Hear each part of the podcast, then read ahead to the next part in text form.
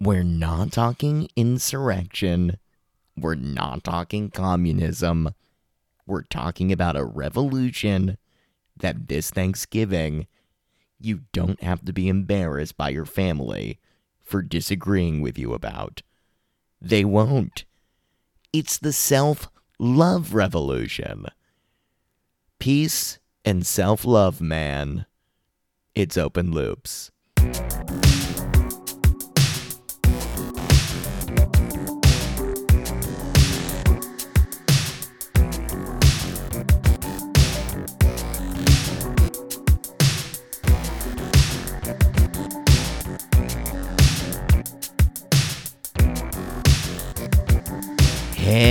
Hello, everybody. Greg Bornstein here, consciousness disruptor, cultural hypnotist, looper, all around guy, really just wanting to figure it out. Recently had this revelation that my epitaph should say Greg Bornstein. He lived, in quotes, searching for the right words. Now, to make things a little less grim, let's talk about open loops. What are they? We'll get to that in a little bit. You see, my goal on this show is to challenge your existing belief systems by sharing radically unique ideas designed to stimulate your unconscious mind and force you to step into the highest version of yourself. How do we do that on the show? By talking about the things that are intellectually provocative, perhaps consciously escapist. All the topics that take us away from it all spirituality, magic, hypnosis, the occult, the paranormal, the conspiratorial, the secretive, the mysterious, the fantastical, the entertaining, and of course, the deepest questions of them all who and what we really are. Now, this episode returns us a little bit to the roots of this show. What I like about it is that it's not fringe. I mean, this is I I call this a late night talk show for the shamelessly fringe, and perhaps the idea of leading a revolution of self and of humanity and of the heart is fringe nowadays in the world that doesn't seem to really embrace that too often. But what I mean is, you're not going to get anything questionably unscientific on this show, which, let's face it, that's kind of my thing. This is about loving yourself and this man's journey from the heights of success, glamour, glitz, money, show business, to the deep, dark night of the soul, and figuring out how to lead an even better life than what we would all aspire to with our egoic minds in the first place. Yes, there is a spiritual component to this episode, but it's more along the lines of psychology and discovering yourself. Jonathan Troen is a life mastery coach and a self love mentor. He's done it all in terms of training and coaching. Tony Robbins trained Louise Hay, Law of Attraction. But the message that he comes away with ultimately is simple. Now, my overthinking mind takes the simple and makes it very complex Therefore, I, I poke at the self love revolution in a lot of ways to make it as understandable and as practical for you as possible. I really like Jonathan. He gave me great answers, he inspired me. If Lin Manuel Miranda wanted to write a hip hop musical about self love, I think everybody would think it was cheap pandering. No one would go see it. It would get terrible reviews. And, minus the expensive ticket and the shooting at the end, isn't Hamilton really just about self? Uh, n- no, it's not. Go watch Hamilton. Don't fall for this. But that said, Jonathan Troen definitely is the self love Hamilton. There's just no violence at the end. I really want to say, yet. But we know that's not true. It's self love. That's what we need more than anything else. And I can't think of a better representation of what that movement could be than this conversation with Jonathan. I hope it inspires change. I hope it inspires a revolution. I hope it inspires you to get into the practice of loving yourself. Because if you do, then you'll start saying the stuff that's actually inside of your head out loud more, and then we'll all find you a lot more interesting. Not to say you're not already interesting. I, I, I don't even do this. I, I need to love myself more. Okay, you know what? I'm going to go listen to this interview. In the meanwhile, if you enjoy open loops, please make sure to follow this podcast on Apple Podcasts, as well as rate the show and leave a review. Very grateful for any and all your feedback. And now, here's the man himself self love revolutionary Jonathan Troen.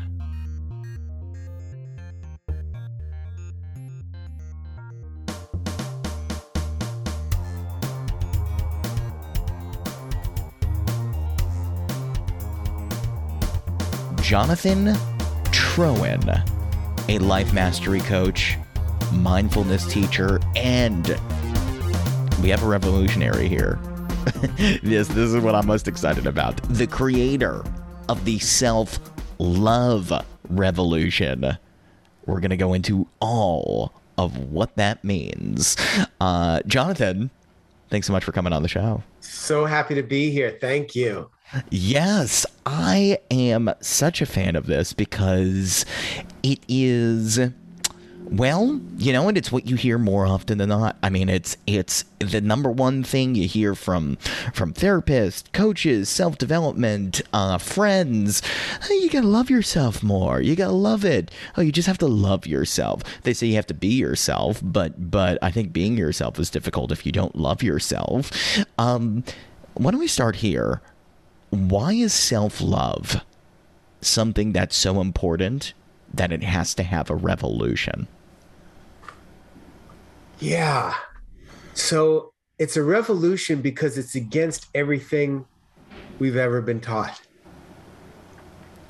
Oh. From schools, from, uh, well, let, us start with schools. And, and I want to be clear I'm the son of two teachers. If you are a teacher, I honor you. You are in the most important profession in the world. Truly believe that. Yeah. Uh, and the system's a little broken. Um, oh yeah, because we are we're teaching people to compete with each other. Um, we're teaching people to um, to always compare themselves to each other. We're teaching people to it doesn't matter who they are, but to conform in such a way that you fit in. And we're also taught and this is a really big thing. We're taught that that if you do that if you conform and you fit in the right way and then if you work hard for long enough you will be successful. And if you're successful for long enough then you'll be happy. And we do it because we're programmed from a very young age. So we do it. We try and fit in. We work really hard. Now some of us don't get successful, okay, now that's a problem because we work really hard. But a lot of people do get successful. So then it's like, hey, I worked hard, I'm successful. Why the F am I not happy? because yes. that's what they taught me. That's what the midlife crisis is. It's mm. simply doing what you were told work hard, be successful, then you'll be happy. Of course, now it's a quarter life crisis, right? That's a real term. I didn't make that up um, because everything's accelerated. So, you know, we're 25, 30, we're working hard we're, we're really successful now too, right? People are getting successful at, at much younger ages. But where's the happiness? And it's because the single most important ingredient was not taught to them. And in, in my world, I would say that's self love. But if you really want to go to science, they've done the research. Harvard's done the research. The number one predictor of future success, not grades, not IQ, emotional intelligence. And emotional intelligence is a huge component of self love. So if you want to go by the Harvard study, emotional intelligence. I don't know why they don't teach it in schools.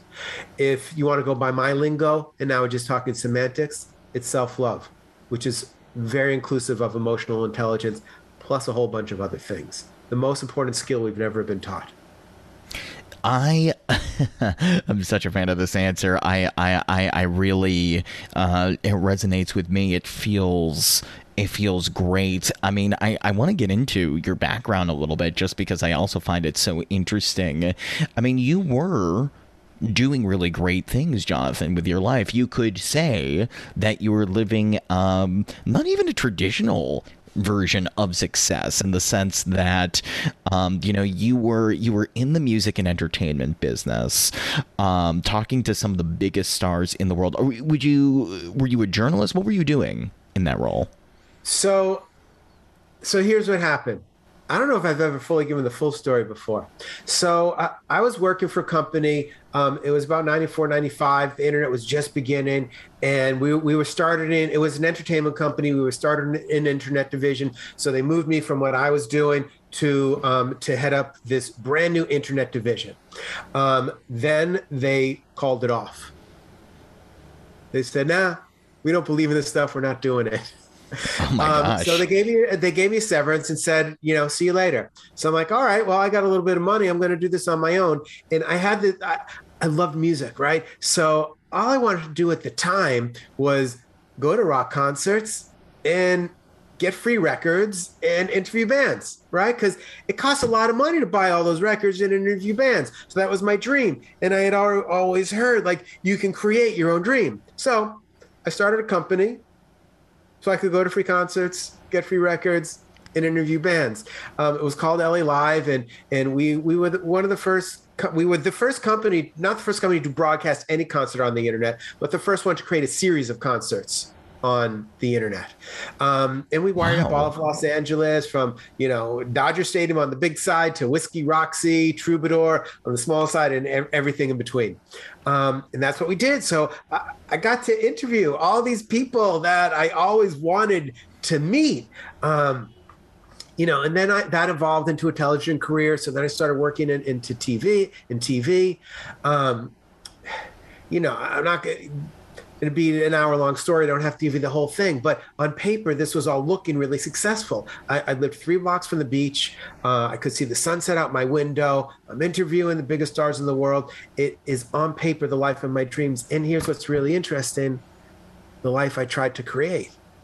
Like, I, I, I, I this is what I wanted to do. Right? That's what's I that's what's jarring to, to, me about this story. I wanted to be in the entertainment business. Yeah. Um, now, looking back, I couldn't say it then. Looking back, I didn't have a lot of confidence in myself. I didn't have a lot of belief in myself. So it didn't really matter what I did. Um, I, I, didn't. Like other people could tell me what, what, how great things were, but inside I didn't feel it.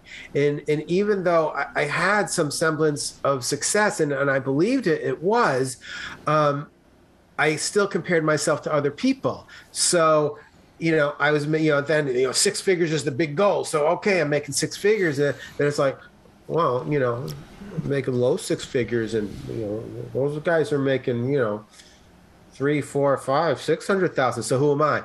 Um, you know, I, I, you know, I had a decent place, but you know, there were million dollar houses, multi like many, many million dollar houses just on the other side of the main street. There's a street in Santa Monica called Montana. So I was south of Montana, and there's north of Montana, and it is spoken like that. You're south of Montana, or you're north of Montana. Right. So north right. of Montana, I, I was half a block south of Montana. North of Montana, you know, at that time, and that was some years ago, seven, eight million dollars for a house, no big deal. So that's who I got to compare myself to. So I was stuck in comparison mode. And even though I reached the successes that I wanted from the old me, where I was then, I still wasn't good enough. And that was the real problem. I wasn't taught how to truly celebrate my successes. I wasn't taught how to accept myself as as I was. So there I was living the life of my dreams, watching the, sunset out my window, and I, I was miserable. Yeah, I I, I just want to you know point out that I do think this is such a it is such a different perspective because I think it's talked about a lot. I hear it a lot from uh, people that normally people that have a more traditional background, and that's sort of where I was expecting. I was going, okay, well, clearly this guy probably was like, you know, maybe he rose to the ranks of some corporate job he was told his parents wanted to do. But this is very different. This is saying, I created, I manifested this dream life, and I still didn't get it. And I think that's what you do hear a lot from coaches. I think you hear a lot from therapists. I've heard all over the years some of the richest people in the world who have the nicest houses still aren't happy. This is the closest I've ever come to someone that was there you know, you are someone that actually, yeah, you lived a life. Some people would look at you from the outside, that old life, and say, oh my gosh, look at Jonathan. He has this beautiful house. He talked to celebrities. He's in Los Angeles, the most beautiful place in America, arguably at times, you know, one of the most beautiful cities. Yeah, it and was he Santa wasn't Monica at that time. like people say, where, where would you want to live? I go, are you kidding me? Right. I live in paradise. I don't need to go anywhere. Yeah, I have no idea how this could. so I'm going, yeah, it's great to hear from somebody that actually was in a position where they were wealthy in quotes, abundant in quotes, and meeting the reality that you still weren't happy. Um, did you figure it out? I mean, what was, did you have a moment where you realized, oh my gosh, I have to do something completely different? Or was it a gradual step? How did, how did you cope with the, how did the reality hit you? I'd say, I'd say in all honesty, it was, it was more gradual, right? Um, and, and I think I got I got less happy over time, but I could, didn't know why. Looking back on it, I couldn't tell you this then, but looking back on it, it's because I was living other people's values. I was living the values of, um, because what once my company got taken over by another company, um, then the internet crashed um, and I went into TV. So I didn't have my own company anymore. I was working for other people. Um, you know, E Entertainment, Discovery Channel shows. So, you know, seemingly cool things, but I started, I didn't like all the shows I was producing. Um, they liked me, they kept hiring me. So I thought I was doing a good job. And my job then was to make other people happy. Because when I made them happy, they paid me. When they paid me, I paid rent. I could yeah. take people out on dates. I could do all the stuff. So that was like the exchange. Um, but I didn't understand that I was tearing myself apart by living other people's values. So, and, and I only know that in retrospect. Um, I remember, so I, I, I, was a big punk rock fan.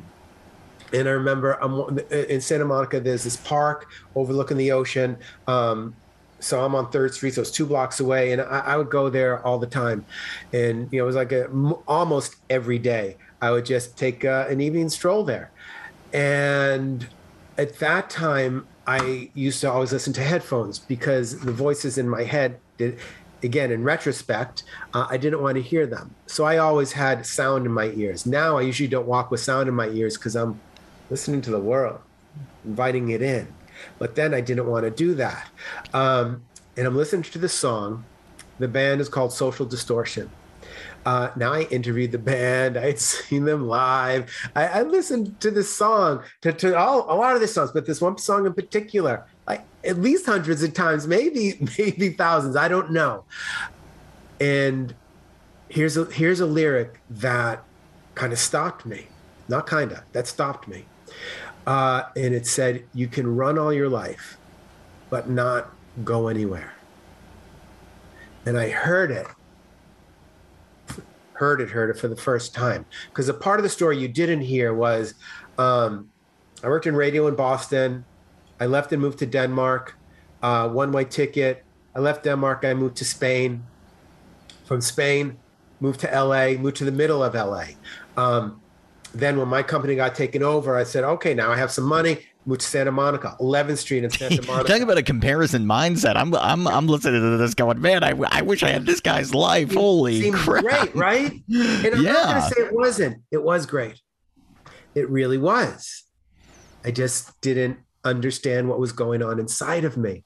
Um, so what I realized in each of those steps, at the time I would have said, ah, these are adventures. Denmark is an adventure, and it was. Spain was an adventure, and it was. And going to LA, I had never been to California before. I had some friends that lived there. So I just said, okay, I'll come out. You guys are there. I'll come out. It was all an adventure to me. But a lot of it was I was running from myself. I was just running from these voices in my head that kept telling me I wasn't good enough. So, skipping part of the story, and I'll fill in any details you want, but it, at some point, I, I left the entertainment business and uh, I didn't know what I was going to do for the rest of my life. Yes, I get it. I, I was really lucky. I could do it. I did. I did nothing for a year, but try and figure out what what I was going to do. I get not everyone has that luxury, and I'm blessed for that. And I went on a journey to begin to figure out what was wrong with me. Uh, now the real journey took more than that year that I didn't do much. Um, but eventually, here's what I found out, and this is what changed everything. I found out nothing was wrong with me. I didn't need to change anything. I didn't need to try and be that other person that lived on the other block or was producing a cooler show than I was doing, or was doing a movie because I was only doing TV. I I didn't have to try and pretend to be anybody else. I could just be me. That was mine blown beginning of freedom. And through practicing it, then really practicing, I, I, th- that was just discovering it because I, I still didn't believe it, know it, all that kind of stuff. So eventually, I learned some of the methods for really owning you're okay. I'll just give them to you. We can go into details acceptance, gratitude, forgiveness. Also, I said self love is the most important skill we've never been taught. Forgiveness is also the most important skill we've never been taught. I know how can we have two most important skills? Yeah, side by side, and necessary for each other. Uh, and then self love, self compassion, just saying kind things to yourself. And I'm not saying life is, is, is amazing every day. I got this. We're living in a pandemic. I, um, I have a brick and mortar, mortar yoga studio. In addition to the coaching and self love revolution, we have a physical place where people go to, which had to be shuttered for a year, over a year. I'm not saying there aren't difficulties, but I can look at myself in the eyes at the end of the day, every day, and say, Jonathan, I love you. You did a good job today. I got your back. And that's freedom. Whew. Yeah, this is resonating with me. It's it's very much um I mean it's hitting me in an emotional way. Um it's interesting. I, sometimes I think I bring the guest on in the universe that the universe is telling me you need to talk to this person at this time, uh, which is great. I, I'm amazed you've shown up because it's definitely wrestling with. Well, okay, let me put it this way. I think that in addition to the pandemic of the actual pandemic, in addition to the pandemic of inauthenticity and the pandemic of technology making us, you know, a comparison mindset. I think that there is there is a curse on this world in terms of what Facebook, Instagram, uh, what people are projecting is the I, I I guess you could say there's the there's the illness, then there's the egoic illness in the world. Um, I would sum it up as I think FOMO. I think this fear of missing out thing is something that is it's casually thrown around a lot but I think it is. I mean, it's it's really if you were to strip it all down, it's sort of what you were talking about. This idea that we're never at the place we need to be. There's always something better. What am I missing out on in this moment? What could I be doing? I think I think that happens in day to day life. I know it happens for me. Um, I, I think it happens on a broader scale. I think it happens in, you know, moment to moment I think it happens in life situation. Who am I am in this moment? I'm not the, I hear it all the time. I'm not the place I I think I should be in my 20s, 30s, whatever. Um it, it, how do you feel about that? Do you feel that this fear of missing out thing is really um, prevalent and and uh, what how do we combat it? So a few questions are mixed in there, right? So so I'm going to try and take them all. Yeah, I know I'm um, throwing you a lot. Fear, fear but, missing out. Yeah. Huge. And again, that's what we're taught. Um, be like that person over there. We're taught that in school. You know, you got to be number one. And if you're not number one, who are you?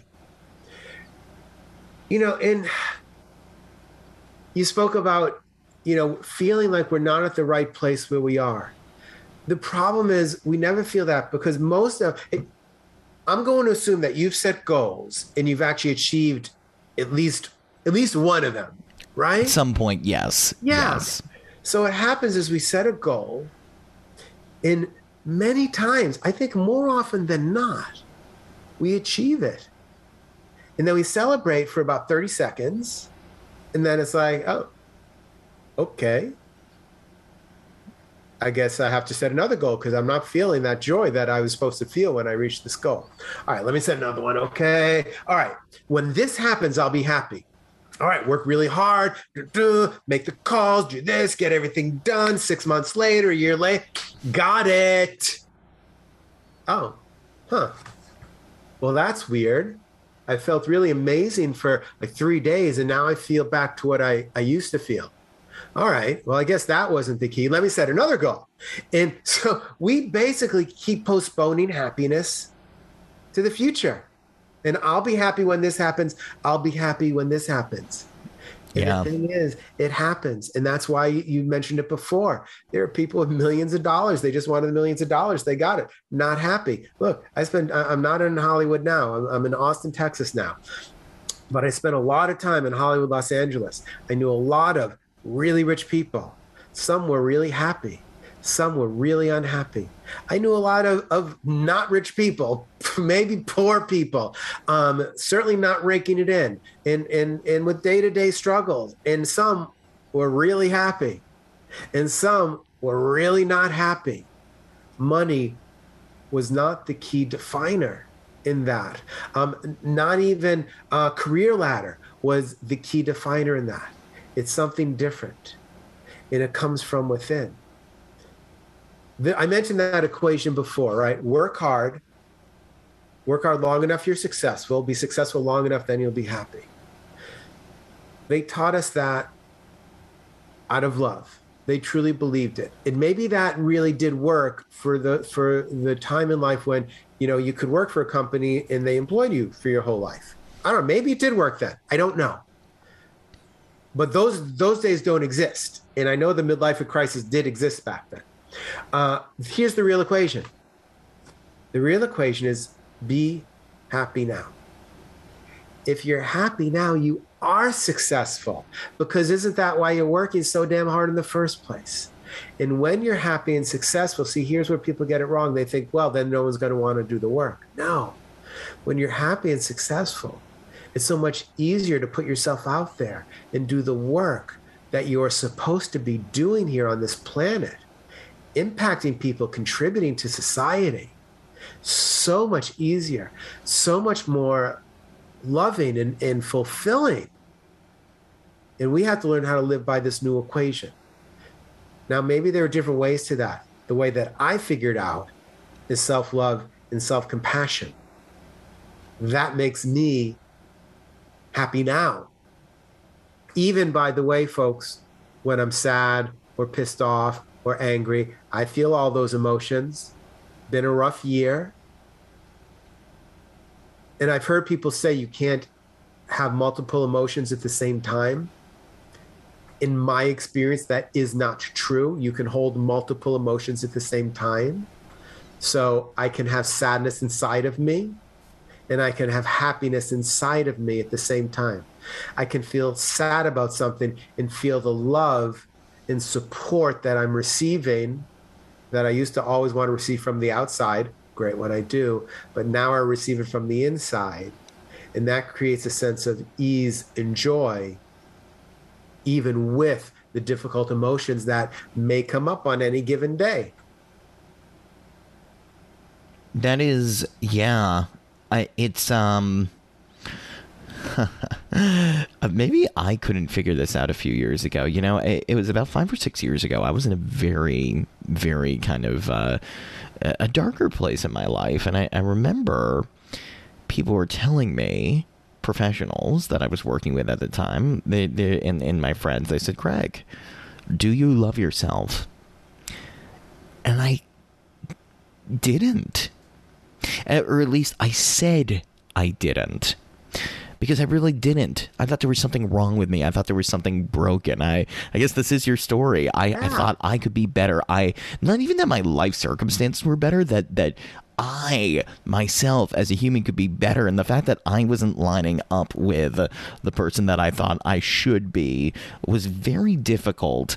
Uh, how do you? What is your answer to that? How do you deal with people that actually straight up say, no, I don't, and I can't find love for myself?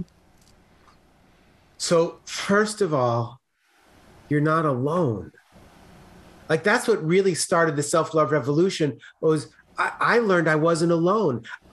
I, you know, little I have a six-year-old. Little kids talk to themselves, and it's really cute when kids talk to themselves. But at some point, it's not cool to talk to yourself anymore, right? And if we see people talking to themselves, we think that those are the crazy people. So here I am talking to myself in my head all the time. I thought I must be the only one. Really, I thought I was the only one having these inner dialogue conversations. Right. What a relief it was when I found out. You mean everyone is talking to themselves? And you mean every, you're telling me that everyone else is afraid? I'm telling you, it was mind blown because I thought everyone else around me was really successful and happy and joyful, and, and they had it figured out. And I was the only one, except for those freaks that were talking out loud to themselves on the street. Not freaks, by the way, but that's the mind. That's what I was taught in the mindset that I had. They're not. Right. They're right. Lo- they're lovable, amazing human beings that maybe had a bad ride along the way. So you just want to really be clear what what I'm what I'm saying here. Um, I wasn't the only one. You're not the only one. Now, I'll give you a. Uh, you know, you asked if there was really a moment or if it was a journey. There wasn't a moment. So I'm going to take you to a later part of the journey. At, uh, at the beginning of the journey, you know, I began to learn confidence skills. I began to learn goal setting skills, and, and I, I began to learn really important things, which I still use, all important. And I, so I became a life coach and a success coach and, and, and, all that kind of stuff right? And yes i got trained and and, and did, did the whole the whole thing. So i've been doing it for some years. Um, so i'm teaching yoga i'm coaching people. Life is good. Um, we moved to austin texas. We opened our own yoga studio. And I, I learned about this woman who i was not familiar with. Her name is louise hay. Now she had been around for decades I just hadn't heard about her. I had heard about Tony Robbins and listened to some of his stuff, and and you know I watched The Secret, so you know I got Bob Proctor and right, and, and some right. of that stuff, right? So I just hadn't heard about her, and then uh, she says something and I don't know if I heard it. It was a video. I, I, I don't really remember what it was, but I remember um, she said, you know, go to the mirror and look yourself in the eyes and say, I love you. I go, well, that's cool because because I got my shit together now. Sorry if I'm not supposed to say that, but I got I got my Nah, shit together, nah. and I'm a coach, and I'm really helping people, and I figured out so much stuff since those days, you know, on Third Street with the sun setting out my window, not happy. Like I figured out a lot of stuff. I had gone deep. So I go, this is going to be great. And I go to the mirror. I go walk to the bathroom and I go to the mirror and I didn't have glasses on. So, so I go to the mirror and I look myself in the eyes and I say, I say, Jonathan, I really you. That is an exact quote. I couldn't look myself in the eyes and I couldn't say the words. And I had this sensation that came over my body that was not a pleasant one. And I curled up in a ball. I ran out of the bathroom and I curled up in a ball on the floor. Now, you were able to say you didn't love you. If you would have asked me the day before or even 10 minutes before, I, I'm sure I would have said, Of course I love myself. Why wouldn't I? I didn't even try it again for another month. It was such a shocking experience to me. Hmm. But I knew that obviously there was a little bit more work to do, don't you think? yes, yes. So I, I tried it again a month later. I, I don't know exactly how long later, but whatever, sometime later. And it was still really difficult to say. And I kept practicing and I kept practicing. And then I learned some of the other tools. And, and you know, I mean, I had a yoga practice. So, and I, I, I had a beginning meditation practice. Um, so I kind of knew about acceptance, but obviously not really, even though I was teaching it. Um, uh, right. so I, I did a deep dive into acceptance. Well, I, I, I learned more about it. See, acceptance is often taught um, accepting what is, but what I, I call it now, I call it complete acceptance because there's the other side of acceptance, which is accepting that you want it to be different. See, I didn't know that. So I just learned acceptance is accepting what is. And if I wasn't accepting it, then something was wrong with me and I just had to work harder at accepting it. No, except that this is hmm. what what is here. And it's okay that you want it to be different. And when you really tune into the body, and it does take some work, there are two distinct sensations in the body of what is and the wanting it to be different. And when you can lovingly accept both of those, that's complete acceptance. By the way, I, I did not make this up. I'm no genius, I'm no hero here. I just dug deeper into the teachings. I said, I'm missing something here. It's all on YouTube, by the way, folks. Um, and right. I, I, I learned that there was more to acceptance.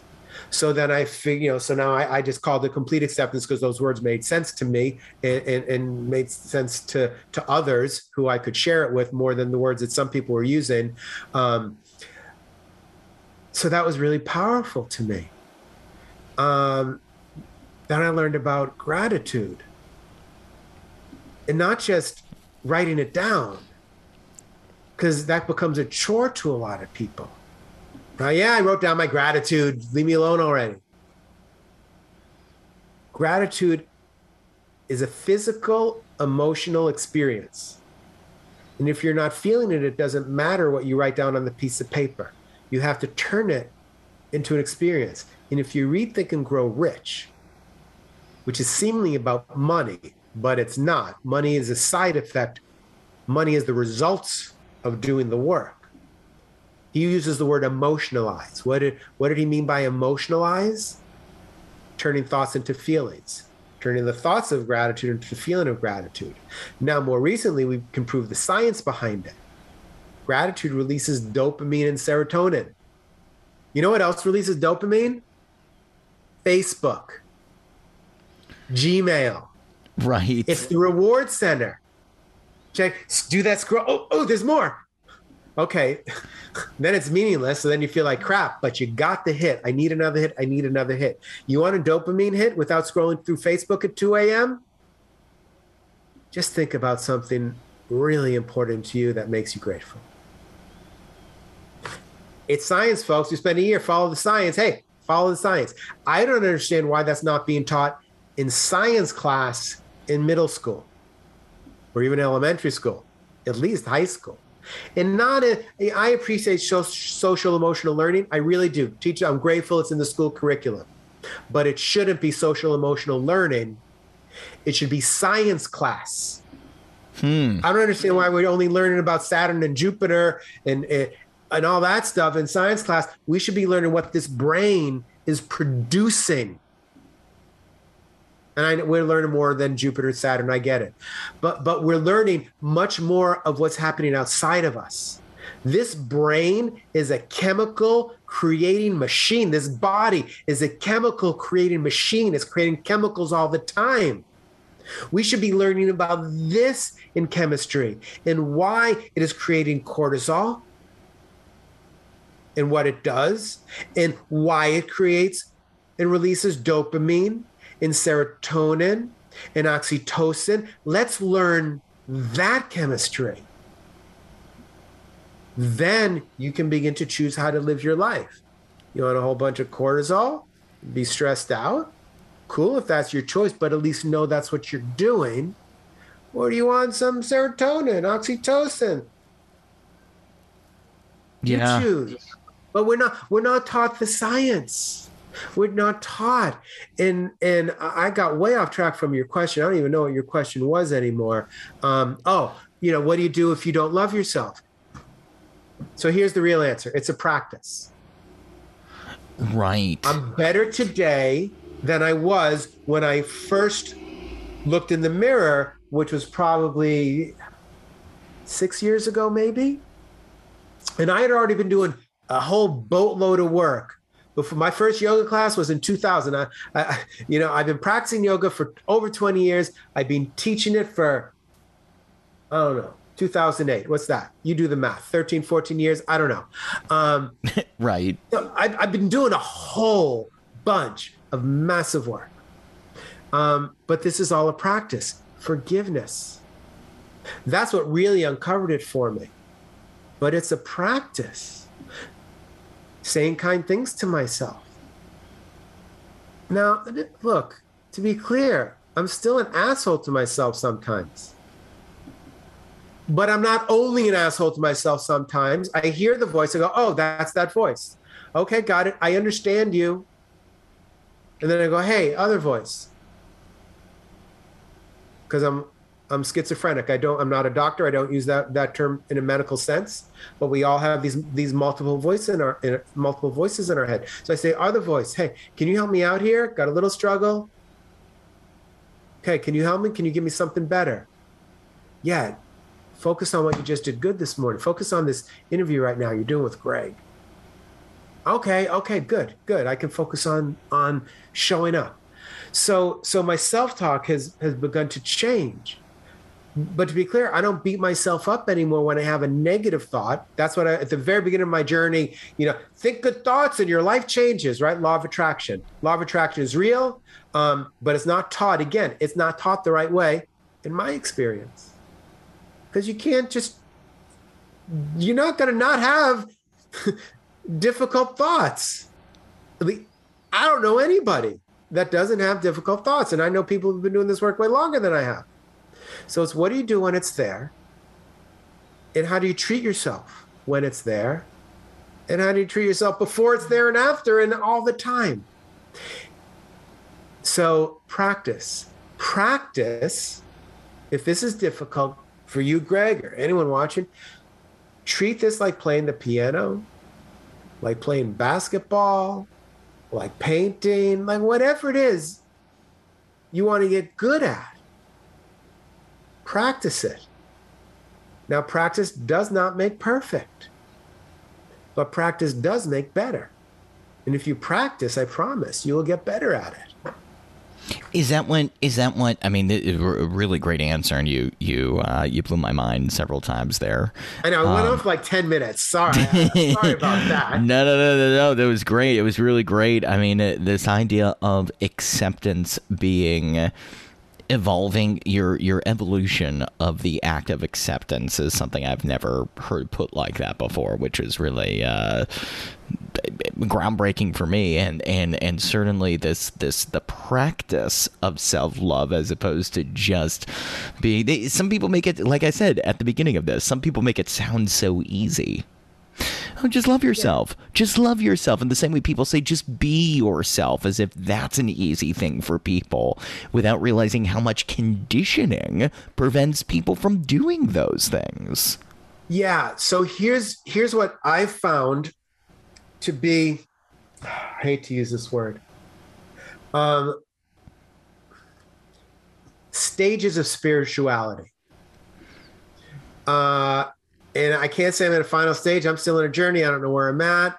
Um, but but the one is for you don't know anything and you discover like I discovered there's a new way to live. Like you don't have to be pissed off every day and just rage at punk rock shows and blame the government and the corporations and everyone else for my problems. You mean one, I can take responsibility, and two, I can have joy in my life. Wow, okay, that's really cool.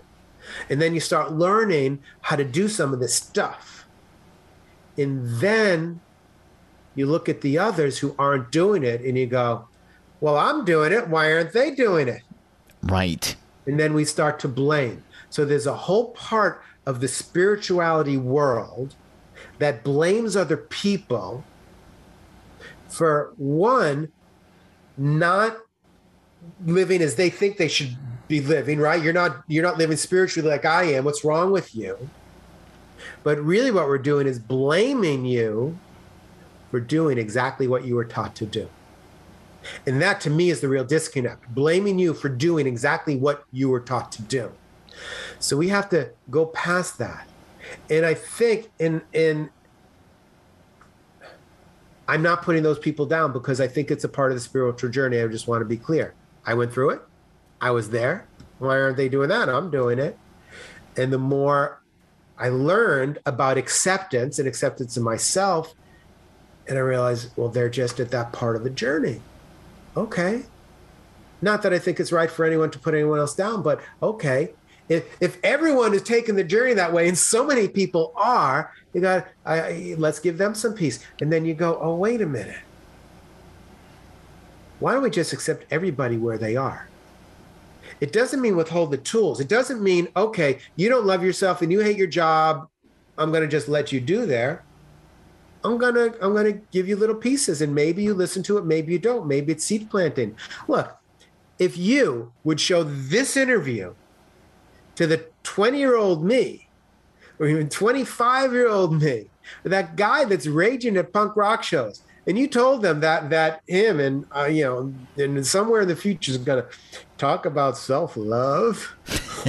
Own a yoga studio, right? Yoga? Right. Are you kidding?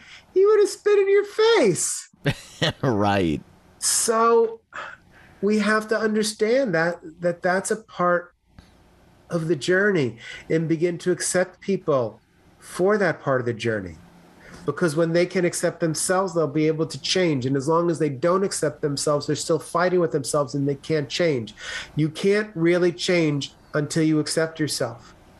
You can make changes you can change careers you can make more money you can change girlfriends or you know boyfriends or relationships all that kind of stuff. But you still wind up unhappy in the end.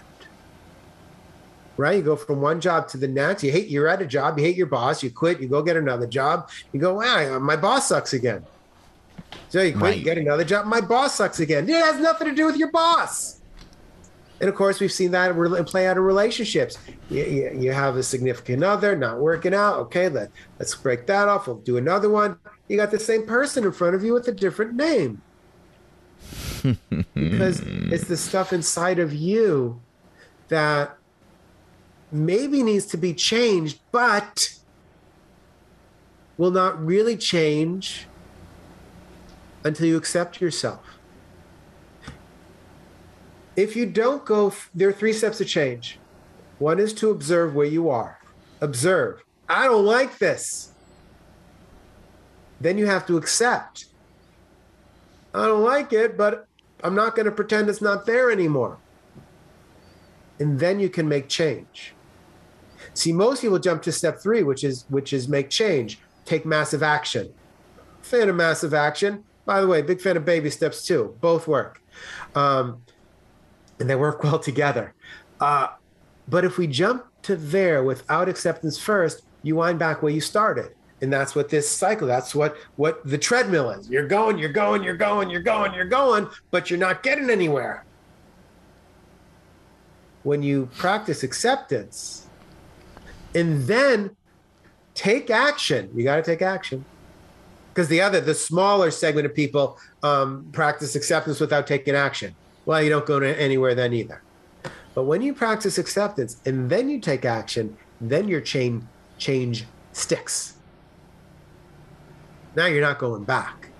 You will have new challenges to be sure, because you are programmed to learn and grow, and you can't learn and grow without challenges.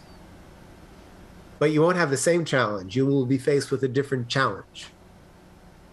Yeah, that's what I was going to ask about next. I am very curious about the way this intersects with um, interpersonal relationships, uh, specifically love in general, in the sense that you know you you you do definitely hear out there a lot of people that talk about, well, yes, the spark uh, it, and I think there's a difference too. We're talking about self love, and and I think there's a difference between romantically loving yourself. Some people would really yeah. say there's a difference, but there's a difference between that and this kind of love, um, for sure. But but still, the dynamics play out. I mean, you hear what's it, the RuPaul quote, right? If you, if you don't love yourself, how the hell are you going to love somebody else? That idea of, um, she put it a lot differently, but, but yeah, I mean, that, that's the whole, the whole notion that these dynamics can really play out and people can get into these relationships where really, uh, tough, tough programming get gets get worked its way into the dynamic but it also makes me go well, I know there are people out there that say you're it's the spark is not always going to stay there. Love changes. Love love is an act. That's the first thing they say like you were saying, Jonathan, you were saying it's a it's a it's an act that you do. It's not just something you accept that's there. It's something that you do. So you you find ways of loving your partner differently. You learn to love them and you you act on it because the relationship evolves. Um, which on one level I could sense that, but I also wonder is there a point where you should know that you really love yourself before you even attempt to go into a relationship? Because yeah i don't know. Is there a clicking point? Is there an idea where you're like okay i love myself. Now i'm ready to put myself out there so i don't have to deal with more pain. You know that's a really good question and it's a question i've never been asked before. I'm not ready to say you can't have a relationship if you haven't figured out how to love yourself fully. Um, there's there's learning that that takes place in relationships what I will say is you will have a better relationship if you practice kindness towards yourself. Um, the thing that comes up in my experience with relationships is we are expecting people to be a certain way and to fit a certain mold so that they fit into our box. I want to be with someone like this. Let me write the list of, of my necessary ingredients and then find someone that will fit that. Um, they fit into it the first two years, um, but that's only because you are on um, what uh, uh, oh man, his name, Stan Tatkin, I think is how how uh, you say his name. Sorry if I got it wrong, Stan. Love you.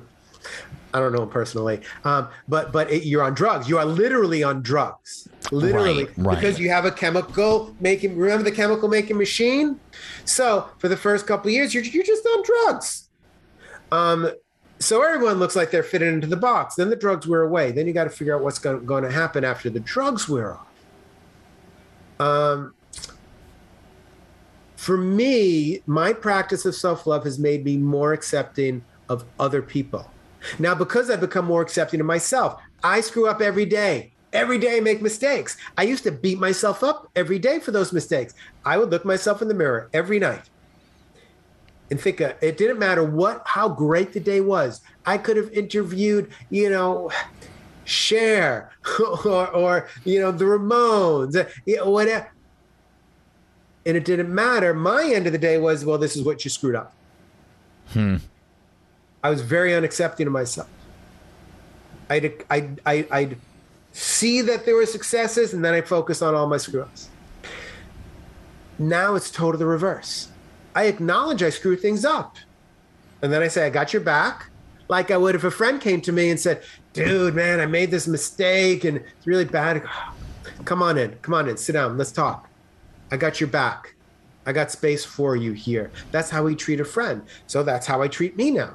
Okay. Yeah, you screwed up. Most of the mistakes were silly anyway. They're not real, they're not big things. No one else knows about them. But if it is a big thing, I got my back. And then I focus on the successes of the day and really make those big in my head, even if they were teeny successes. Watering the plant, huge success. I used to kill plants all the time. If I water plants, that's great. So I've become more accepting of my mistakes.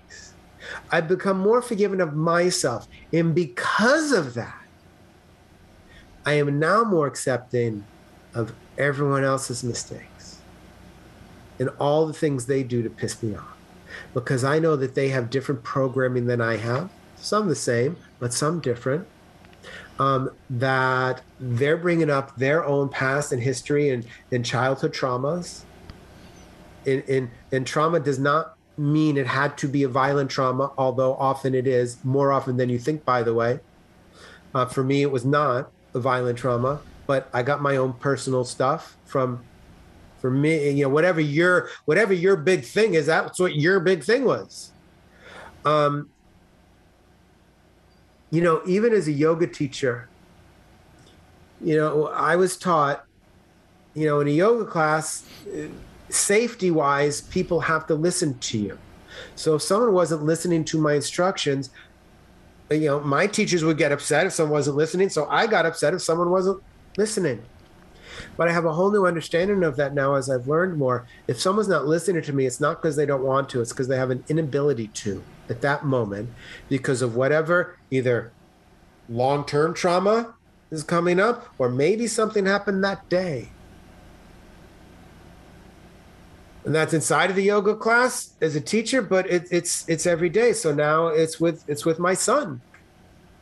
Sometimes doesn't listen to me when he's supposed to. We got somewhere to be or something to do.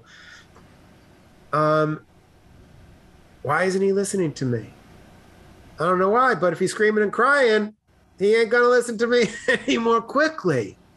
Yeah. So how can I practice acceptance for that, knowing that when I was that age, I did the same thing? How can I practice acceptance acceptance for someone who's just having a bad day, even if it's pissing me off? How can I know they're just going through something. Maybe, maybe I can, I can accept my discomfort that is being caused by the situation, not by the situation, my response to it, right? But but is being brought up because of whatever's happening. except me. Oh, you're angry now, Jonathan, aren't you? It's okay. Okay, you get to be angry, Jonathan. Nothing wrong with you. I accept you as you are then I can turn around and accept the other person as they are. That was a yeah. long answer. I'm giving long answers tonight. No, no, this is good. This is what this is, is what people. sense? It is. It is. I mean, I think it's. Uh, I think it's really. Um, it's it's it's very profound and it's something that is um, you know not really it, it, it's profound and it's deep but it's also seemingly what i like about this is that it's very it feels actionable um, it seems as if it's not you, you've really dedicated yourself to practices of this and, and teaching people practices of, of how to bring self love into their lives on a daily basis. It's not this ethereal thing and we have to sit in a temple for years to reach enlightenment or self love. I mean, you could look, you could just tomorrow and uh, you could forgive yourself and forgive somebody else, and all of a sudden, I can't imagine that you wouldn't feel more of a sense of love. Um, I mean, let me ask you this. Let's go. Let's go to the revolution. What is the revolution? What do you think that looks like? I mean, it's everybody. Uh, you know, obviously, there's this this sort of stereotype of living in the grass with the hippies but i mean are you are you actually trying to create a different world that that overturns the system uh what is what is your vision That would be beautiful. Because look, all right, let's go to the history of education. Why were schools created? Schools were created because it's free. It's free. And I, I'm not. I only can talk about America, right? So school was created in the in the United States um, to create workers for companies. And it was a little exchange that happened, you know, in the early 19th century. Free education came about, and and basically, you know, uh, big business um, said, "Yeah, let's finance education so we can have a, a good quality workforce." You know who the head of the school is, right? Not the principal. It's a superintendent. You know why we have a superintendent? Because factory lines had superintendents. Oh, It was yeah modeled after factory line. oh my um, gosh So again, we're we're we're taught. That's why the fir- what do they ask in school? What do you want to be when you grow up? what, what what test do you take? I don't know if they still do it. In seventh grade, you know, we took a personality test to see what job we're supposed to be in. yeah It's like yeah my, the rest of my life in seventh grade. Like, are you kidding me? When you haven't even taught what this body's doing. Um, so yeah, we we live in a consumer society. Every day. So in school, it was go get a good job and fall in line. Out of school, it's well, get a better job and if you're not happy, buy a car. If you're still not happy, my guess is your iPhone is old, so you ought to get the new one. Um, if you're still not happy, I don't know, maybe a new new set of clothes. Don't forget the new shoes. Um, if you're still not happy, well, how big is your is your house? You don't own a house? You know that's the American dream, right? Go get yourself a house. It doesn't matter how much debt it puts you in. Go get a house. Okay, got a house. Uh, it's not bigger than my neighbor's house. Well, go get another house then. yeah Um, so that's how we're taught postponing happiness. So yes, and I'm not against buying stuff. I I got I got an iPhone.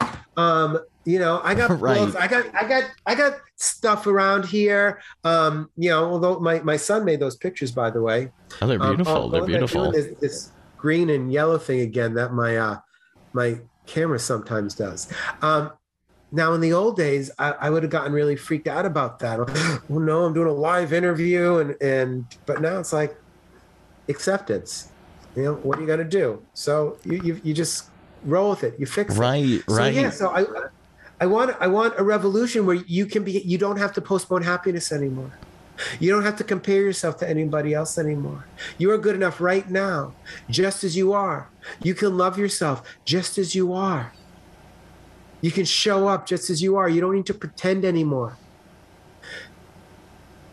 Look, I spent 20 years in the entertainment biz. I, I was I was there when in, in hair and makeup when they would transform this person who looked wonderful to begin with into something that was non-real but you know looked great on the photo cover or the TV show or or whatever it was. We're we're telling people to be something that's not even real.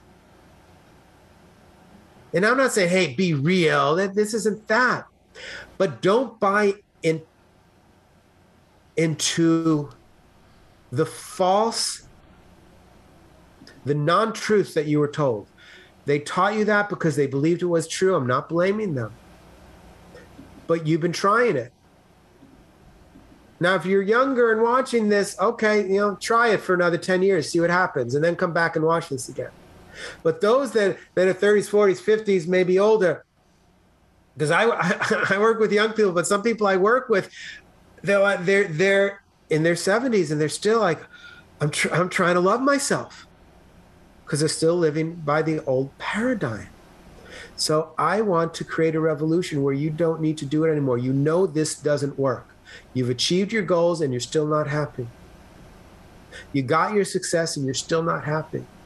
You got the money in the bank and you're still not happy. Why? Because you're living the wrong paradigm, you're following the wrong equation. Let's rewrite it. Let's not live that way anymore. Let's not fall into the obedience that they want us to do. Purchase more. That grows the economy, you know, if you purchase more. If you need something, buy it. But if you're buying it to make yourself happy, you're just going to end up getting a storage place for all your stuff. Which isn't bringing you happiness. Yeah. There's such a disconnect here. I mean, I there's such a disconnect between what you're saying and this revolution and what the institutions have us do. I mean, That's it's why it's a revolution. That's It really revolution, is. against everything we've ever been taught. you never hear Joe Biden, you never hear you never hear any of these guys. I mean Trump, you ne- you never hear them go, "Yeah, I just want the American people to be happy with themselves and everything they've accomplished." It's always about the job. It's always about getting the economy back. It's always about getting this country back to where it needs to be. Yeah, but what about where what it needs to feel? What about where it needs to feel again? Where is that? Is that, in that you, we could erase this whole interview and you said it. It's about feeling.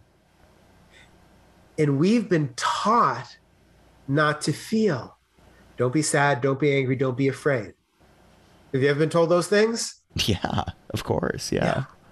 Yeah. And what that is really saying is when it says don't feel, because those are relatively common experiences. And it's also saying don't be human. Because all humans feel those emotions, as well as as joy and happiness and, and, and celebration. But sadness is a regular part of life. Challenges, fear has to be a regular part of life has to be a regular part of life because change is scary. But if you're not changing, you're you're stuck. So you have to face your fear in order to go through it and experience growth and learning. But if you're taught don't be afraid, then you're going to avoid those sensations of fear and you're going to hold back. Whoa, that's a fr- scary. No, no, I'm not going to do that. It doesn't fall in line with my paradigm, which says all I need to do is make more money and get rich and then I'll be happy. We know that doesn't work. Lots of rich people have killed themselves because they're not happy. My mission is to have no one kill themselves anymore. Like, really? Mm, Let's stop killing ourselves. wow. And wow. Yeah, that's and that's huge. what this that yeah and that's what this does we have to learn how to feel again and self-love along with its ingredients of acceptance which is is not accepting the story it is acceptance of the feeling that we feel inside of us. That's also about acceptance. We don't accept the facts. We accept the feelings inside of us that these facts trigger in us. Okay so i'm at a red light. My hands are clenched and my my my heart beats faster okay you don't have to fight it just notice. Your hands clenched heart beats faster. Try it next time. Go to a red light and if those bother you or someone cuts you off in traffic you'll your hands clench and your shoulders lift. As soon as you notice it it releases. As long as you don't fight it. Hmm. and then over time your body begins to change where it won't do that anymore. Like now it doesn't happen. Unless I fall back, oh, I really am in a rush and I'm late because I did something, you know, stupid or whatever. I, I left late. Okay, then I, I, I know how to get back into the old paradigms. My body knows how to, but it doesn't happen as often. We have to learn how to feel again. I have lots of clients that say, well, I don't feel that. I don't know what you mean by feeling. And I literally, and this is not the fake literally, the real literally, literally, literally, literally. Yes. I had to literally teach them how to feel again because they have numbed themselves out for so long. To feel in this country is a revolution for many. We need to start to feel again.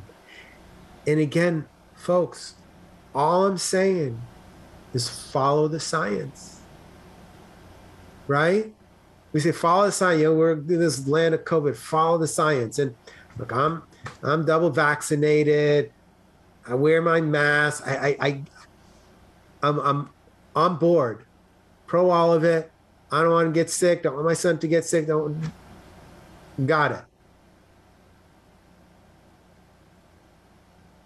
But we are forcing so much anxiety on people without teaching them how to feel and process that anxiety. Follow Yes. the science. Follow the science, not just physical health. Mask up, take your vaccine. Follow the science of emotional health. The research is there, folks.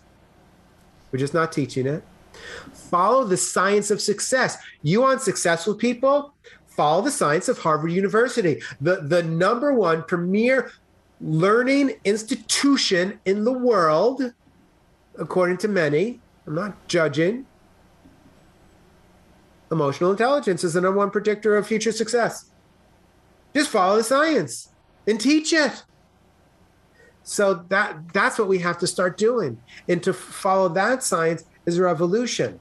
Now the problem comes is that if you feel really good about yourself right now in this moment, you are less likely to buy something.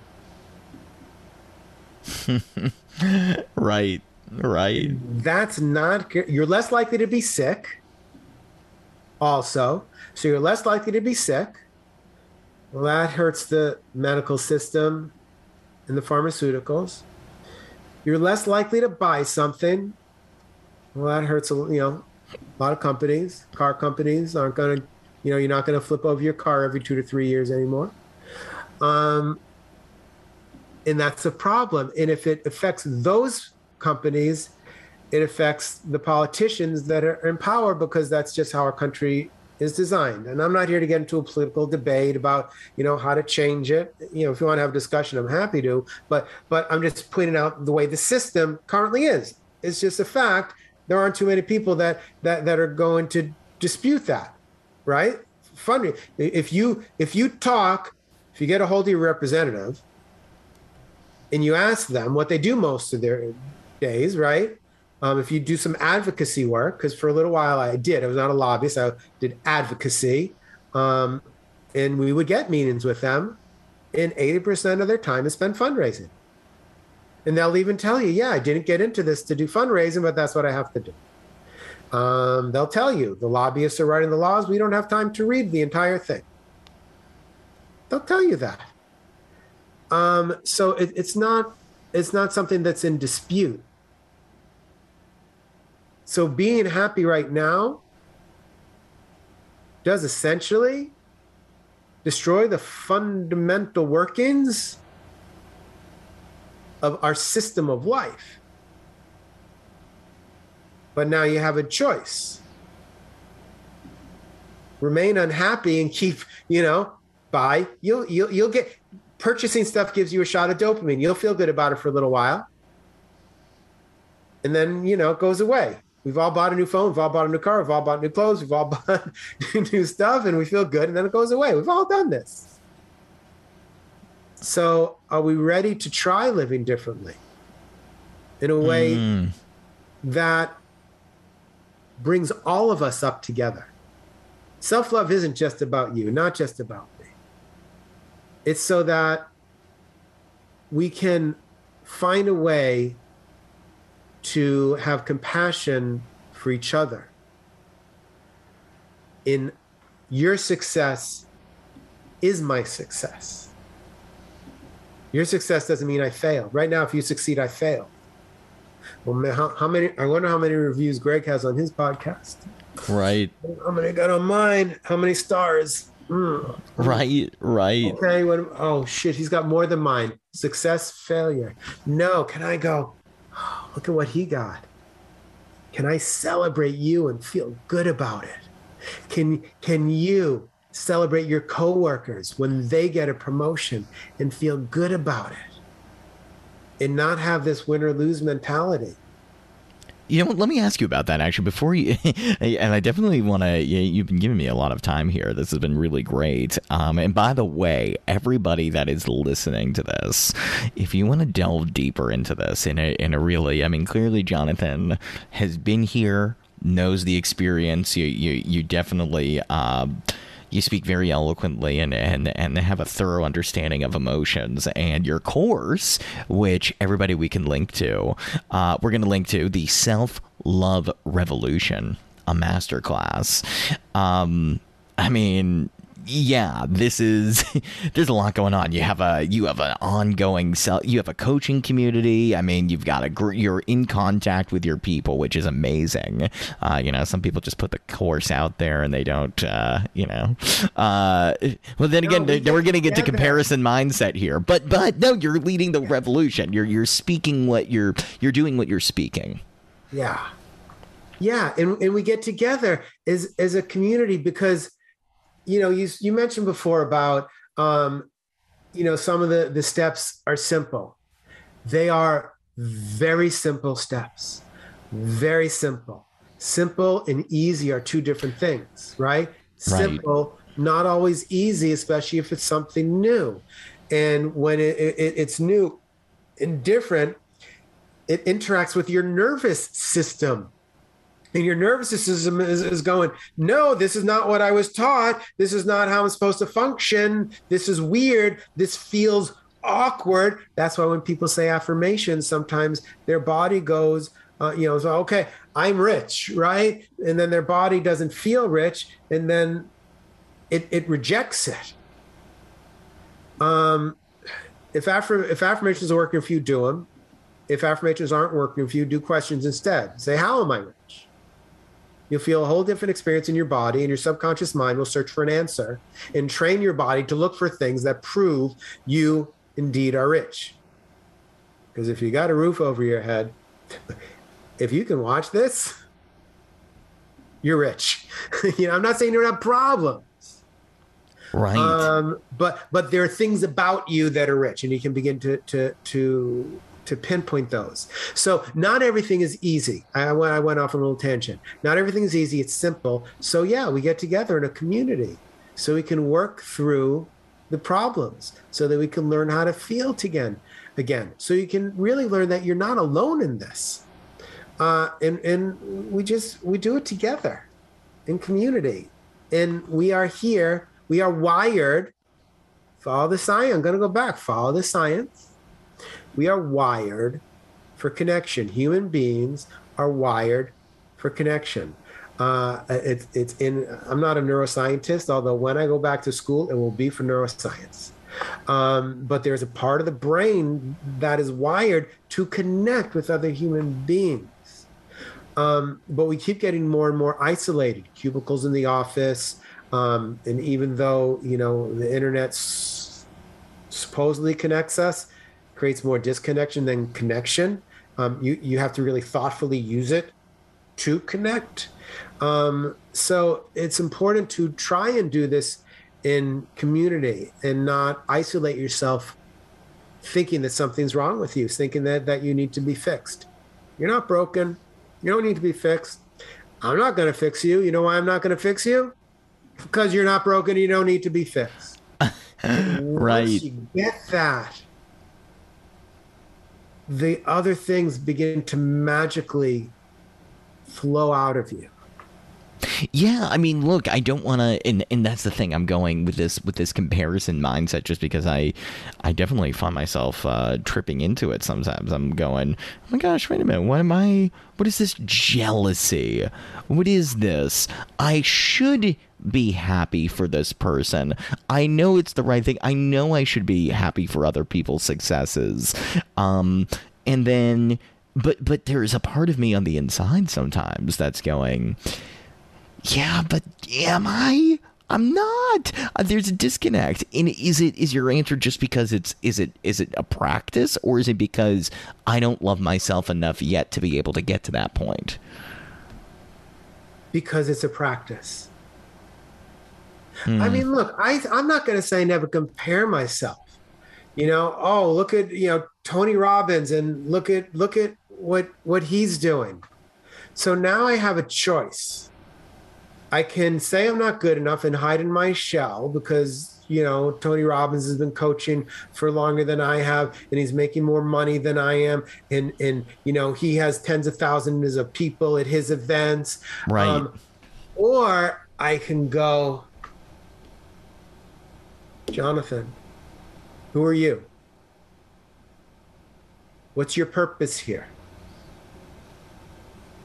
Okay do your purpose. Show up. The people who are in front of, me are not in front of tony robbins. I don't know why they showed up in front of me and not him but they showed up in front of me. Um they could go study with uh, well, not not with she she passed um but they could study louise Hay's work. Um And when I really look at it, I'm different. I speak differently. I relate differently. I have my own experiences. Uh, and look, I'll I'll be honest. You know, with the self love revolution, in terms of of the movement and the program, it's like I said when I started this. You know, so I went to the Tony Robbins school. I said in my head, you know, massive action, and then, um, you know, I learned the confidence skills and all that, and then later I got Louise Hay. So I had the Tony Tony Robbins School over here, and Law of Attraction here, and Louise Hay here, and then finally, thank God, I discovered forgiveness. But they were all in different places, and I got confused, and I didn't know what to do because I, I had to do everything, and they were all in different places. I, I'm even speaking confused because it's like massive action doesn't work with self love. Self love is meaningless unless I'm taking action. Um, so I had to figure out how to put it all together. Mm-hmm. And that's what I did. So it, it, it I, I, there's still confident stuff within it. I still talk about the inner critic. Um, we have our, our inner guides and we have you know the, these really core ingredients of, of acceptance gratitude forgiveness self, self-love self-compassion and then we learn how to take i don't call it massive action it's inspired action so it really it it's all cohesive. It, it became cohesive to me. Like i didn't do it for you. I did it for me so i understood it. Um it's it's not a way of doing things. It's a way of being. It's a way of showing up in the world on a regular basis. Of course once i figured out for me i'm like i got to share this stuff with others. And, and Yeah. um but here's here's the truth um this is kind of a funny side story. So when I started doing this stuff, I, I was still doing success coaching. I didn't call it self love, even though as I was learning it, I, I started bringing some some of the elements into my coaching. Didn't call it self love. I, I wasn't doing forgiveness back then because it was all a little too woo woo. And then I remember it was a it was a January. So at our yoga studio, I did these monthly uh, life mastery coaching classes with people. And I remember it was January because that's when you know twice as many people show up, right? So I got a room full of people, Right. And and I go around the room. Same question I started everyone with. I said, uh, "What what um what goal do you have that you haven't achieved? Because I'm doing success. What goal do you have that you haven't achieved, or what difficulty are you going through that that this could help you with?" And go around the room. Did that for everyone. Um, and half the room said something about self love or self compassion. I need to love myself more. I'm like, okay, universe, I hear you. You're telling me something. And that's when I really began to put it put it as a package together for other people and, and claim the words self love. Because a lot of us are even afraid to say the words. It's wimpy, woo woo, Yeah. so it's about owning No, you're worthy of love too, you know. Not just everyone else. I'm worthy of love. You're worthy of love. We're all worthy of love. So how about we love ourselves, then we share that love with each other? Doesn't that sound like a, a, a world you want to live in? Right. Right. So it's it really is. It's it's uh, the practice of it seems to be the thing I'm really taking away from this. Oh, self love is a practice. That's it. Self love is, a, and it's a it's a daily practice, and it's as important as brushing your teeth. You're going to brush your teeth every day to keep your teeth healthy. You ought to practice self love every day to keep your heart, your body, your being healthy. And the truth is, don't tell anyone, but you can do it while you brush your teeth. Right? You brush your teeth for two minutes. Hopefully, you brush your teeth for two minutes, right? 30 Right. seconds each quadrant to your mouth, right? Listen to your dentist. And in those two minutes, you can look at the mirror. You can practice acceptance for what you're feeling. And if so, for people that can't feel, and this is true, I say, when you're brushing your teeth, feel the toothbrush going across your teeth. What does it feel like? It's as simple as that. That's how you can begin to feel. Feel the toothpaste, you know, dribbling down your lip. Feel it because you're wiping it off, so you must feel something. Um, so practice acceptance, have some gratitude, and then in the mirror, just say some loving things to yourself. One thing, just one thing. Pick one thing you like about yourself. Say it in the mirror. You can do it while you're brushing your teeth. You don't even need to find other time, but you must practice it. And if you want to get good at it, practice it every day. Uh, what a great world. What a great world you're creating, Jonathan. Troen, Jonathan Troen, the ma- the man behind the revolution. Um, yeah, I, I love this. I, I and again, it's um, it's clear that it's again, it's not difficult. Um, if it's not difficult in concept, but uh, you know, it's it's. I imagine if even if you could do one more attempt at loving yourself each day, that would be it would spiral and spiral into a world of of absolute exquisiteness. I'm sure you've seen it. I'm sure you've seen it. I'm sure you've seen people that you've worked with as a coach that uh, were coming from this place of scarcity and they just had one simple practice. You're not talking meditation here. You're saying, where can you find the love for yourself today? 1% more than you did yesterday. Have you seen it make make a difference? Oh my God. It's it is an honor, and I truly say this, it is such an honor to witness people transforming in front of you. And be clear, I'm not transforming them. I might share some tools and I'm, I'm a, I might be a guide for it. But they're doing the work and and just the, this metamorphosis happens in front of you say one kind thing to yourself every day. It'll become a habit eventually. At the beginning, you know, put put a sticky note on your mirror in your bathroom and say one kind thing, or just the stick. You just put the sticky note there; it'll remind you. You don't even need to write anything on. And then after a while, you'll think of a second thing that you'll just want to throw in there. There'll be two things, and then there'll be three things. There'll be four things. And then it becomes a habit. And then uh, you'll then you'll have a really bad day and you totally forget about it. But then the next day you can come back and just do it again. Just one thing. And again, maybe a second, third, or fourth thing comes out. It doesn't matter. One kind thing to yourself every day. And your whole life will change.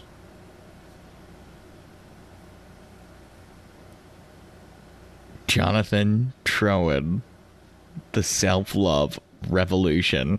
Everybody check it out and we're gonna link to all i mean y- your your instagram is filled with this is the type of content we need out there in social media.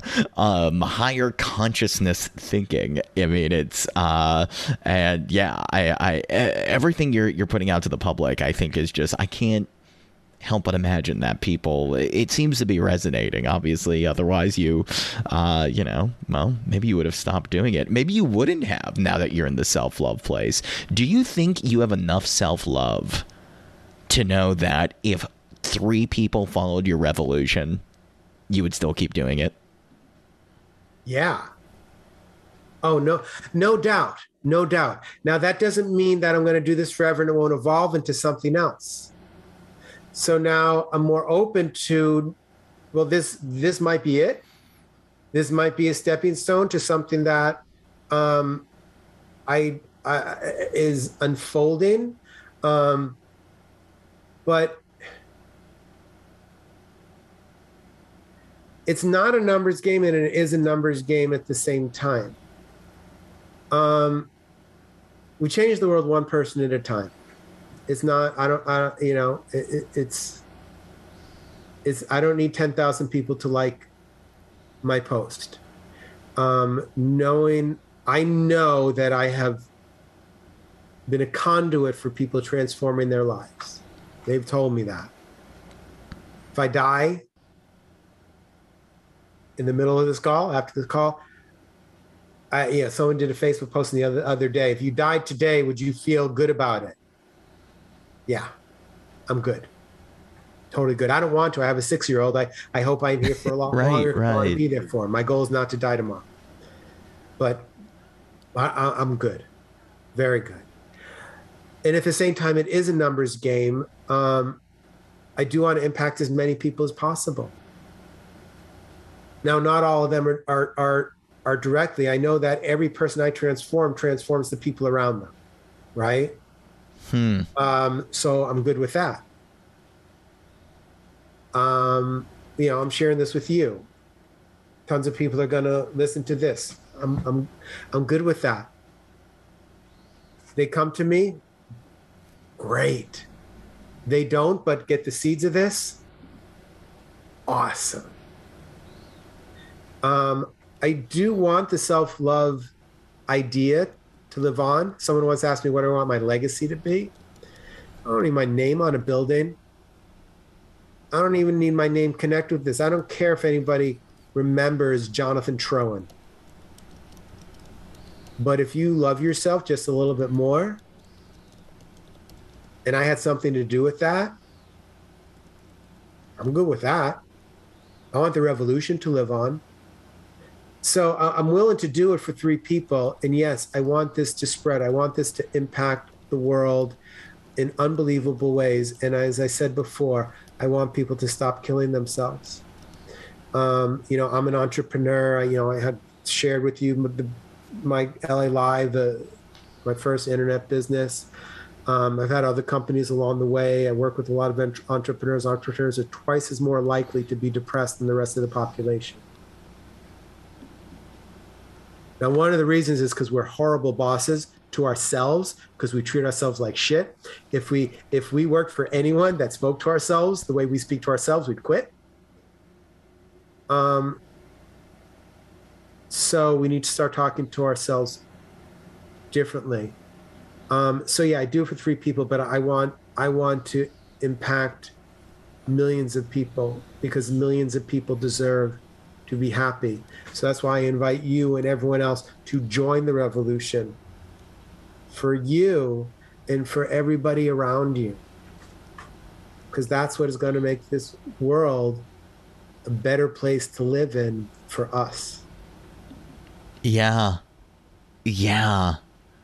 Yeah, this is uh this is uh, really just really great really great stuff. And I know you do a podcast too where you're talking about these themes. Um you you have a I mean look, it's self-love revolution. Self-love revolution.com I mean, this is it. This is the if there were ever you are the self love revolution. There's no other self love revolution. Um, you know, the, Jonathan Troen, you were leading the way here, and look, I um. I appreciate you you expounding on the way the practice has impacted you in your life. I appreciate you coming on the show, and um, look, I mean, I have one more question, but I don't think you're going to answer it. Do it. Ask. You want me to throw it at you? Let me see if I can get this answer from you. I want the scandal. Who do you think is the most publicly perceived as happy musician or entertainer, but the saddest? Do you know who's who's really the saddest person in Hollywood? You think? How would you answer that question? Do you know? Have you encountered them? I I may have encountered them, but I, I honestly I wouldn't know the answer to that because I didn't encounter everyone. yeah. But here's what I will say. Um, I mean, look, and I'll, I'll I'll frame this question. You got the you got the the rock stars. I mean, I'm thinking of the Rolling Rolling Stones at their peak. You got like, oh, they're they're out there. They've got groupies. They're going on drug binges. They're traveling the world. They have the fame, the adoration. But then you get the other side, right? The drugs, the the fights in the band, the the the fake relationships. We know that's dark. We know that the rock star lifestyle that we fantasize about isn't sustainable. But does it get even sadder than that? And what does that sadness, short of killing yourself, actually look like? well, we've we've seen the, the people killing themselves, and yes, I have seen drug use backstage. Now, at the time, Yeah. I didn't I didn't know that it had to do with, um, uh, you know, depression or difficult feelings. I didn't know that. It's like, hey, look, look at look at what they're doing over there, and and you know, it's like, you know, sometimes, oh, that's cool. So, oh, that's a little crazy. Um, I didn't know the demons that people are fighting. I didn't know the demons that I was fighting, to be honest with you. Could you have done this career from the position of self love? Have you ever? I don't know if you've toyed with that. I know it's a different kind of consciousness, but I thought Yeah. about this. What that what would that have looked like? I mean, starting your own company, pursuing entertainment. I feel like if you had that knowledge that I need to love myself first, and I still love this, it could have been a very different experience for you. It would have been definitely different. So I didn't have a lot of confidence in, my, in myself, right? I, I said that at the beginning. So I did shows that people hired me for, right? I mean, the, the music stuff, I, I, I created that. Um, but then one, once, you know, in, in 2000, when the internet crashed, um, you know, I mean, I, I was doing some internet. My company had already been swallowed by a larger company. Then I, I, I moved to another startup, um, and I did. I was working for Richard Branson, had a Virgin Digital startup. Uh, so I was doing, I was doing that radio side of, of his digital um, company. Um,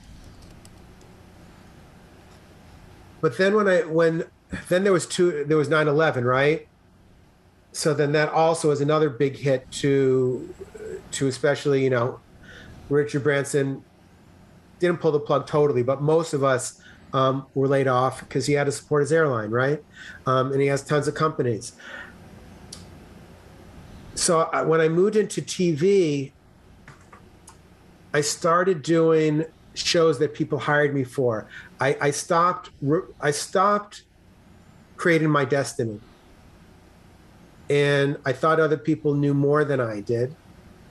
And I just went wherever it guided me. And I don't like zoos. I'm a very anti zoo person, for example.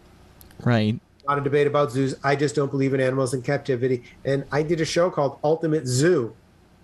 Why? Because someone paid me and that paid my rent and allowed me to go on dates. And I was brought up if someone pays you, you take the job. Um, but it was so against my values. And I, I didn't know two years later how much that could tear me apart. You know, you talked about celebrities that are having difficulty. You know, so I was working in the business at the time when Britney Spears was going through some of her difficulties. And it was our job to make fun of her. and I am sorry for any part I played it in that. But that was that was entertainment. Like tearing people down is is is is entertainment, and that's sickening. And that's a part of why I, I had to leave it. Now, if I had known then what I know now, I would have had the confidence to ensure that I only did stuff I wanted. I would have created what I wanted to create, or I would have knocked on doors. There's great TV out there. I would have knocked on those doors over and over until I got the yes. Right. But if I right. no, I was done. No, okay, uh, okay. I guess well, they don't like me. Yeah, right. Right. that that's you know I, I'm not good enough. Okay, let me go back to where I belong, and well, they're hiring me over there, so okay, I'll I'll do I'll do that. And even in that that kind of very that was my self talk, very um, you know. Uh, uh. uh, so yeah, so it would it would have been a very different world for me. I can work anywhere now and have this because I bring my values.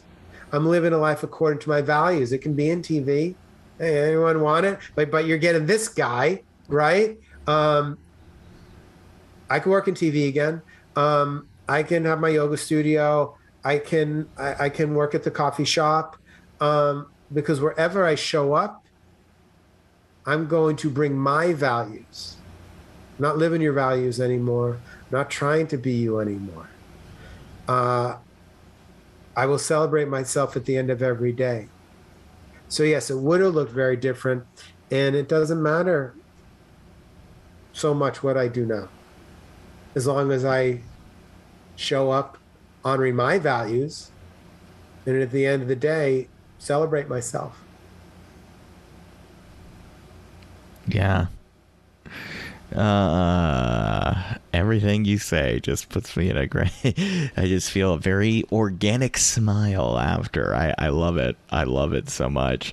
Um, yeah, no, yeah. Clearly, clearly, you're well versed in the art of self love.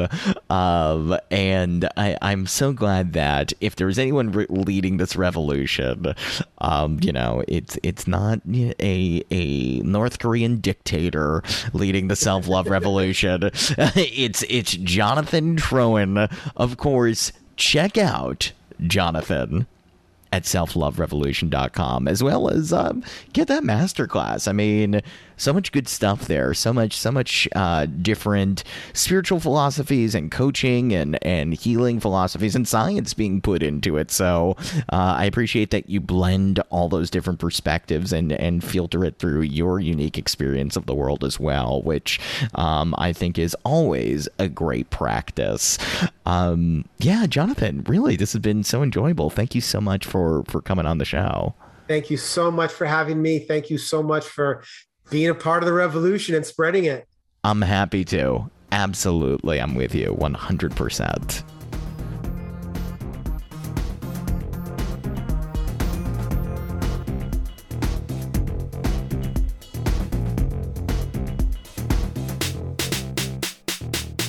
Jonathan Troen. Thanks so much for coming on the show, uh, sharing the message. I want to thank Ronnie McGilvery for the theme music. I want to thank whoever wrote this royalty free track, Tulip's Tear. It's pretty nice, right? Why is the tulip crying? Sounds like the tulip needs to listen to this podcast. You ever try playing Joe Rogan for the flowers? You sing to the flowers, but if you play Joe Rogan, they die quicker. All right, everybody. We have a lot more coming to you soon. Some really uh, mind bending stuff later this week. Looking forward to it. Love you all. Because I love me first.